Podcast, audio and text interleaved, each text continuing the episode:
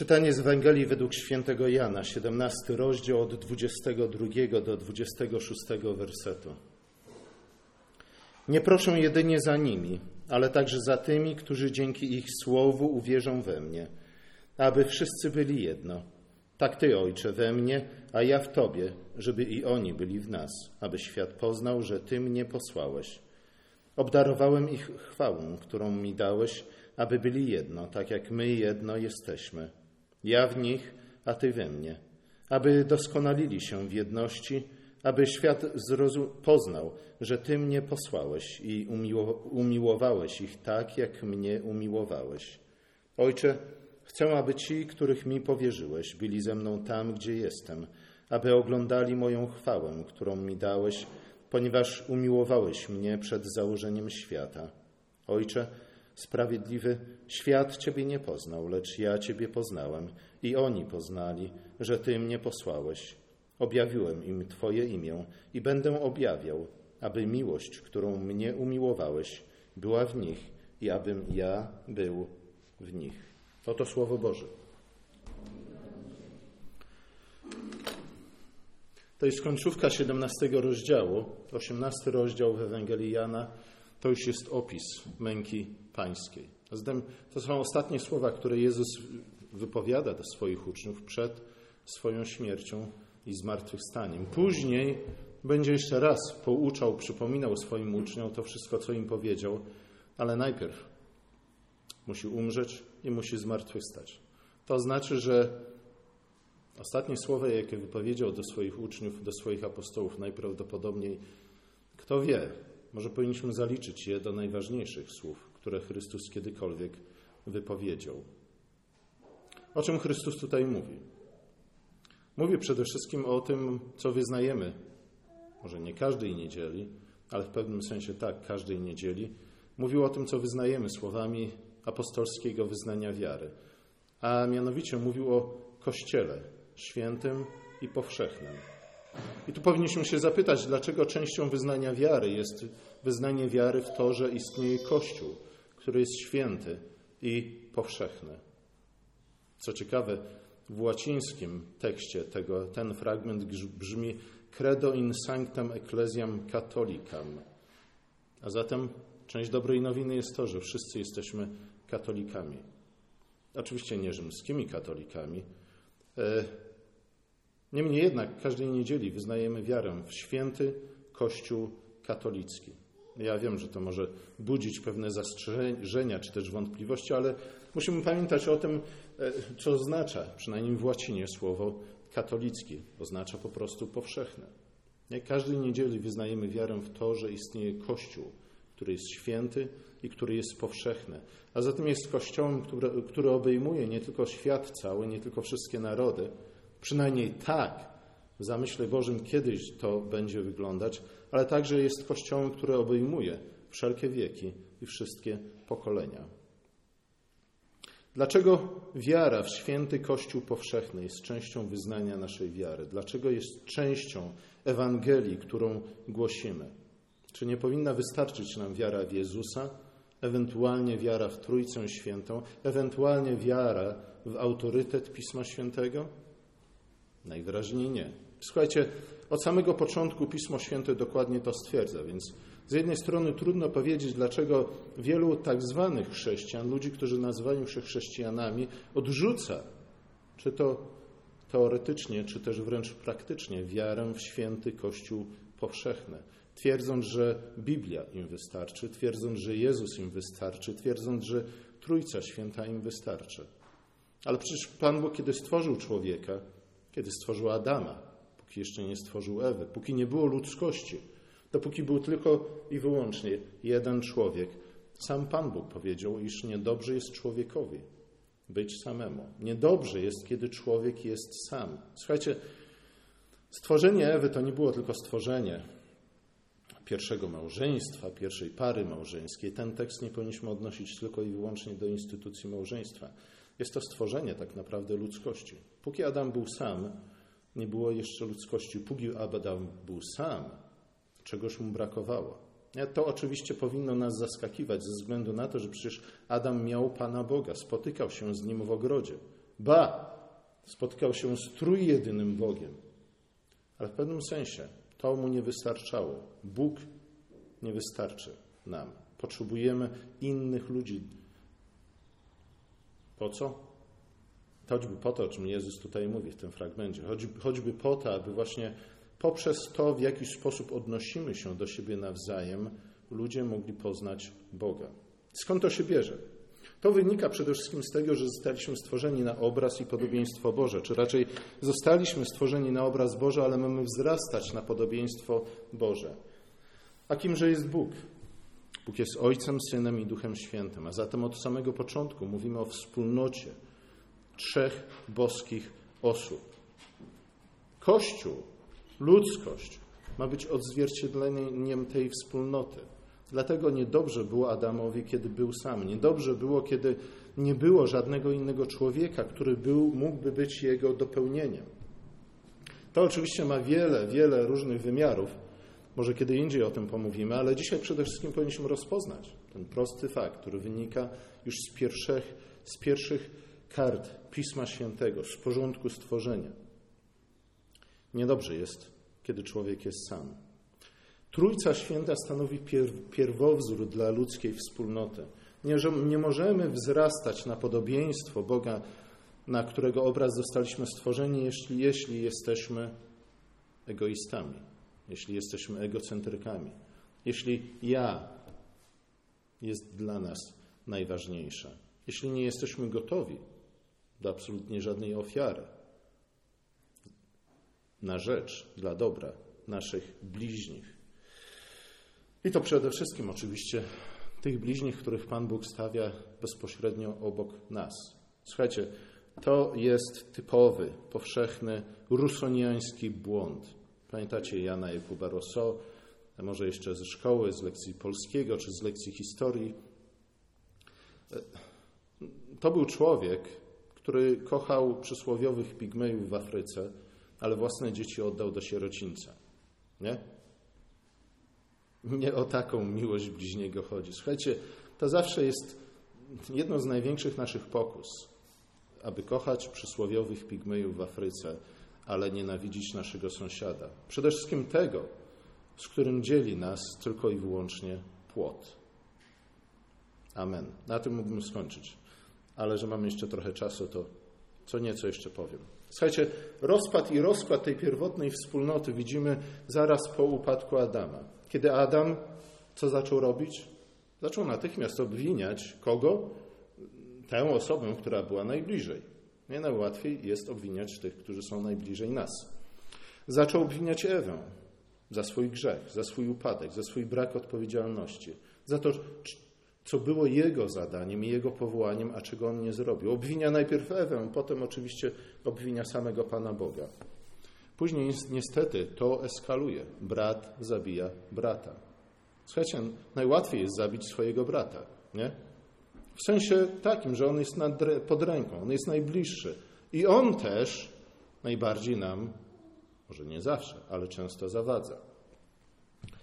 E, nie chcę uderzać w zbyt wysokie tony, ale słuchajcie, no, historia e, więzi Polaków i Ukraińców dokładnie to potwierdza.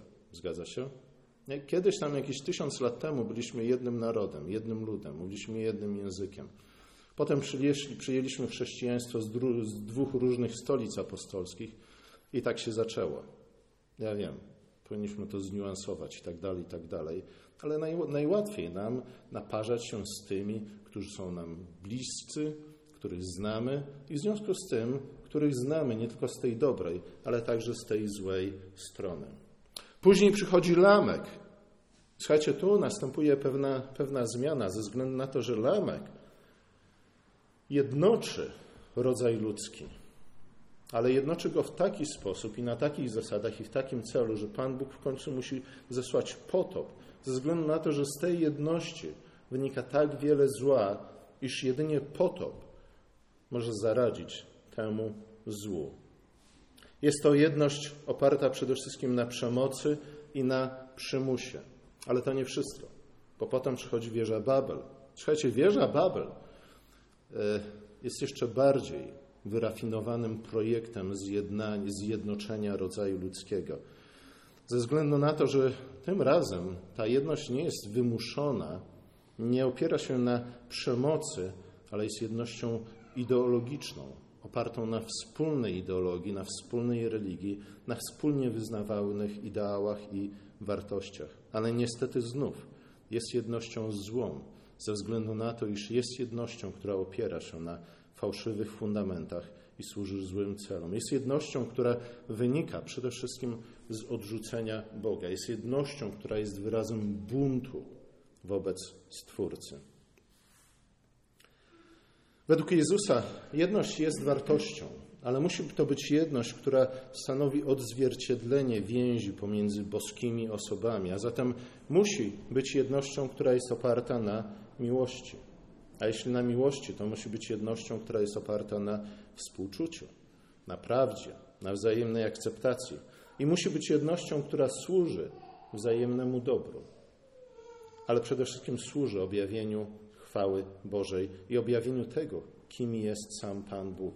I w kontekście Ewangelii Jana musimy pamiętać o tym, iż to właśnie poznanie Boga jest synonimem zbawienia. Poznanie Boga jest synonimem Ewangelii, jest synonimem Królestwa Bożego. Jeśli nie poznamy Boga, to nie jesteśmy zbawieni. Ale tutaj, w końcówce 17 rozdziału, chociaż nie tylko oczywiście, Jezus mówi, iż głównym sposobem, w jaki świat może poznać Boga, jest co? Jest ciało Chrystusa, które On pozostawił na ziemi, a zatem Jego Kościół.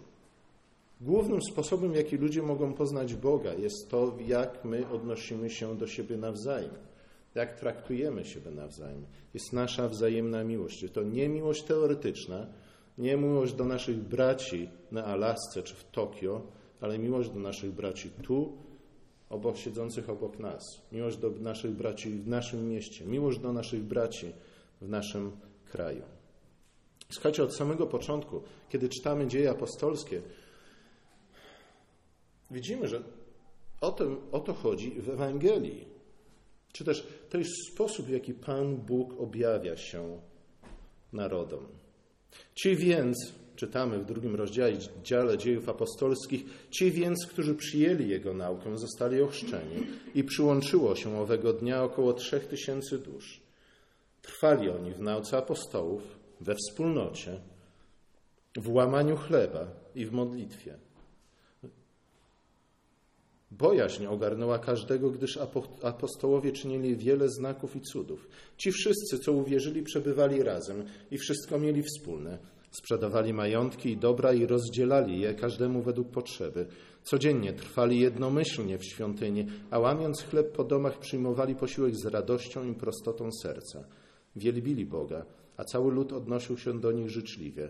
Pan zaś pomnażał im codziennie tych, którzy dostępowali zbawienia.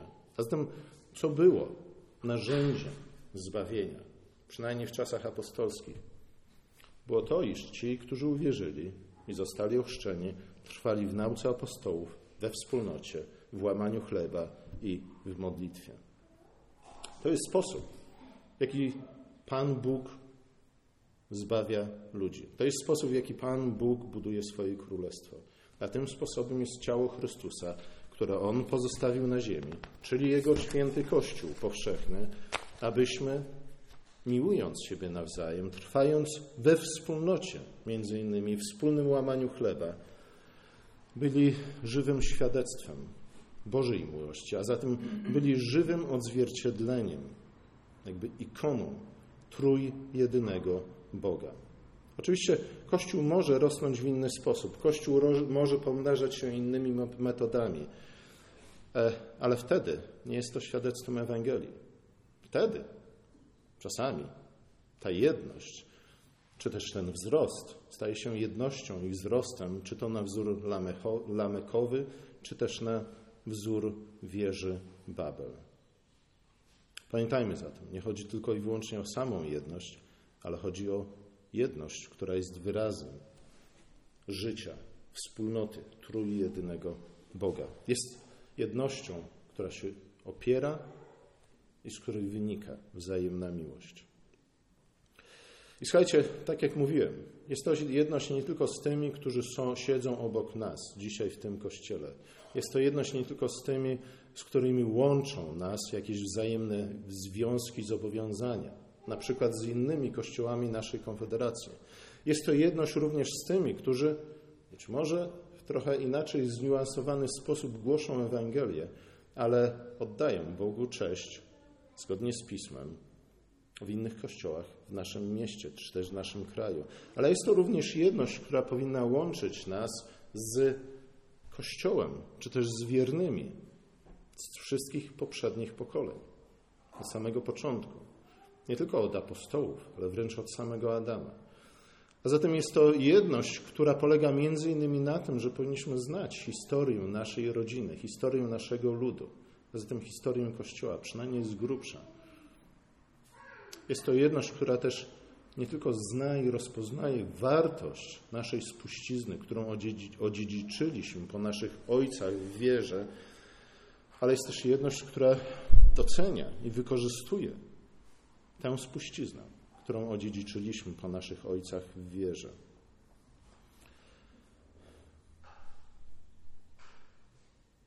Jest to jedność, która wynika, która przejawia się, ale też która wynika która jest owocem wspólnego łamania chleba. O tym, jak czytaliśmy w drugim rozdziale dziejów apostolskich, pisze Łukasz, ale o tym też wspomina apostoł Paweł w dziesiątym rozdziale pierwszego listu do Koryntian. Mówi, my wszyscy, którzy łamiemy chleb i spożywamy wspólnie ten chleb, łamiemy i jemy jedno ciało i w ten sposób stajemy się jednym ciałem. Słuchajcie, o komunii, znów, nie bez powodu. Wieczerza Pańska nazywa się między innymi komunią. O komunii mówiliśmy już bardzo wiele, nie? ale komunia jest właśnie tym wydarzeniem, które ma wiele różnych jakby warstw znaczeniowych, e, które oddziałuje na nas na wiele różnych sposobów, ale nawet ten najprostszy, ten bezpośredni sposób. Ci, z którymi zasiadamy do jednego stołu, ci, z którymi spożywamy wspólny posiłek, z tymi stajemy się jednym ciałem z tymi się w jakiś sposób jednoczymy, zlewamy, zrastamy, tak jak Adam zrósł się z Ewą. Dlatego tak ważna jest komunia w kościele, ale tego, dlatego też tak ważny jest przynajmniej jeden posiłek dziennie, wspólnie spożywany w gronie rodziny. Nie? Rodzina, która nie zasiada nigdy wspólnie do stołu, aby spożyć wspólny posiłek, bardzo szybko przestanie być rodziną, albo stanie się rodziną tylko i wyłącznie teoretycznie, na papierze. I tu dochodzimy może do ostatniego punktu, o którym warto wspomnieć krótkim bądź co bądź kazaniu. E, jeśli rodzina jest jakimś odzwierciedleniem tego, czym powinna być wspólnota Kościoła, to nie powinniśmy zapominać o jej wymiarze instytucjonalnym. W jakiś sposób ta nasza jedność powinna się wyrazić między innymi w tym, w jaki sposób odnosimy się do siebie nawzajem, a to, w jaki sposób odnosimy się do, do siebie nawzajem, wynika na przykład z naszych zwyczajów, czy też z naszych tradycji. Wynika z tego, co znajdujemy w Piśmie Świętym, ale wynika też z pewnych przykazań, z pewnych wzajemnych zobowiązań. A tam, gdzie przykazania i wzajemne zobowiązania, tak, tam też czasami powinny mieć miejsce, czy też znaleźć zastosowanie sankcje. Jeśli, jeśli mąż i żona obiecują sobie na kobiercu ślubnym to i tamto, to jeśli jedno z nich złamie tę przysięgę, to co? Wystarczy, że powie, a, nic się nie stało, będzie dobrze? No nie. Muszą być tego pewne konsekwencje. Słuchajcie, wiele można było mówić o instytucji Kościoła. Oczywiście i, i Kościół jako instytucja nie jest najważniejszy, czy też instytucjonalny charakter Kościoła nie jest najważniejszy. A jednak Pismo Święte od samego początku pokazuje nam, że instytucje są nam potrzebne. I to z dwóch względów, o których będę mówił więcej na katechezie. Pierwszy to jest nasza niedojrzałość. Słuchajcie, wszyscy wciąż jesteśmy dziećmi w wierze. Nie? A drugi ze względu na zło i grzech, które wciąż mieszkają w naszym sercu. Nie? Dlatego potrzebujemy również tego instytucjonalnego wymiaru Kościoła, ale potrzebujemy go również z tego względu, iż jesteśmy powołani od samego początku, tak jak Pan Bóg powiedział, stwarzając Adama i Ewę do tego, abyśmy zarządzali tym stworzeniem, abyśmy przemieniali je z chwały w chwałę, abyśmy współpracowali w celu napełnienia tego świata chwałą i poznaniem Stwórcy. A do tego czasami przydają się pewne instytucje. Jeśli chcemy, żeby Ewangelia docierała do ludzi, jeśli chcemy, żeby Królestwo Boże rosło między nami, to co powinniśmy czynić? Jezus, odchodząc na swoją mękę, odchodząc na krzyż, powiedział swoim uczniom: Powinniście, musicie, jest to konieczne, nieodzowne, abyście okazywali sobie wzajemną miłość, która będzie odzwierciedleniem, która będzie naśladowaniem miłości, jaką widzimy pomiędzy Ojcem i Synem i Duchem Świętym. Wtedy będziemy dla siebie autentycznymi braćmi i siostrami w Chrystusie. Wtedy będziemy traktować się tak, jak Pan Bóg nam przykazał. Wtedy będziemy szanować tych, co byli przed nami i przekazali nam Ewangelię, ale będziemy też pamiętać o tych, co przyjdą po nas, którym z kolei my powinniśmy przekazać Ewangelię. Wtedy wspólnie będziemy poznawać Pismo Święte. Wtedy wspólnie będziemy spożywać ze stołu Pańskiego. I znów, nie bądźmy rus, rusonianami, rusonistami, nie naśladujmy Jana Jakuba Rousseau, przynajmniej w tym elemencie. Nie udawajmy, że jesteśmy jednym ciałem z tymi, którzy mieszkają na drugim końcu Polski albo na drugim końcu świata. Słuchajcie, to jest łatwe, to jest proste, to jest tanie, to zazwyczaj jest niewiele warte, bo niewiele nas kosztuje. Nie, nie bądźmy facebookowymi chrześcijanami, którzy klikają to i tamto, nie, yy, nawet nie przeczytawszy, kto zginął, dlaczego zginął, gdzie zginął, ilu ich zginęło. Słuchajcie, nie o to chodzi. Nie o tym Jezus mówił, odchodząc na krzyż. Zacznijmy od siebie, od własnego podwórka, o tych, których związani jesteśmy tym bliskim przymierzem, od tych, którzy siedzą obok nas, od tych, z którymi sąsiadujemy przez płot, od zborów też, na przykład naszej konfederacji w Polsce, w Europie, ale także od zborów, które znów, być może w nieco inny sposób, być może w gorszy od nas sposób głoszą Ewangelię, ale jednak wyznają tę samą wiarę, co my i działają na terenie naszego miasta czy też naszego województwa. Nie udawajmy, że jesteśmy jedynymi chrześcijanami w Poznaniu, czy też w Polsce, czy na świecie, ale też nie udawajmy, że ja osobiście jestem jedynym chrześcijaninem, który kiedykolwiek istniał na świecie. Słuchajcie, gdyby kogoś zapytać, czy tak myśli, oczywiście każdy temu zaprzeczy, ale w praktyce to już bywa często inaczej. Słuchajcie, to jest ta zasada, nie? Zacznijmy dzień od posłania łóżka. Pewnie czytaliście to, pewnie słyszeliście o tym, ale ta zasada w odniesieniu do tego, co Jezus powiedział swoim apostołom przed odejściem na krzyż, oznacza to. Zacznijmy od tego, który siedzi obok mnie. Nie? Zacznijmy od tego, który żyje obok nie. A może powinniśmy jeszcze bardziej cofnąć i zacząć od tych, którzy żyją z nami pod jednym dachem. Zanim zainteresujemy się tymi, którzy żyją na końcu świata, na Księżycu, na Marsie, na innych planetach. Słuchajcie, bo o to chodzi. Nie? Lepiej zrobić coś małego i konkretnego, niż udawać, że zaangażowani jesteśmy w wielkie projekty, do których tak naprawdę w żaden sposób się nie przykładamy. Zacznijmy od tego, co jest bezpośrednio obok nas, na co mamy, możemy mieć konkretny, bezpośredni wpływ, choćby on był najmniejszy. Nie? Bo to już będzie o wiele więcej niż udawanie, że jesteśmy zaangażowani w wielkie projekty, z których niewiele tak naprawdę wynika. I oczywiście pełne dojście do, do jedności Kościoła, pełne, pełne dojście do tych, którzy wyznają teoretycznie tę samą wiarę każdej niedzieli, zajmie nam wiele czasu. Pewnie wiele jeszcze pokoleń. My tego nie zauważymy, nie zobaczymy za naszego życia. Na pewno nie. Nawet najmłodsi spośród nas. Ale kiedyś. Ale tu pamiętajmy o tym, że Pismo Święte wielokrotnie mówi: nie gardźmy y, znikomymi początkami. Nie garćmy dniem małych początków. Nie?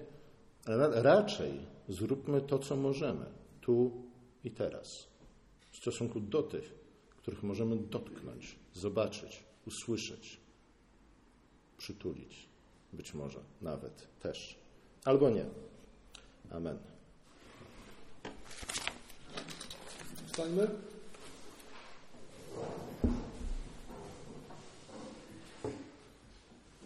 I zaśpiewajmy pieśń. W czasie pieśni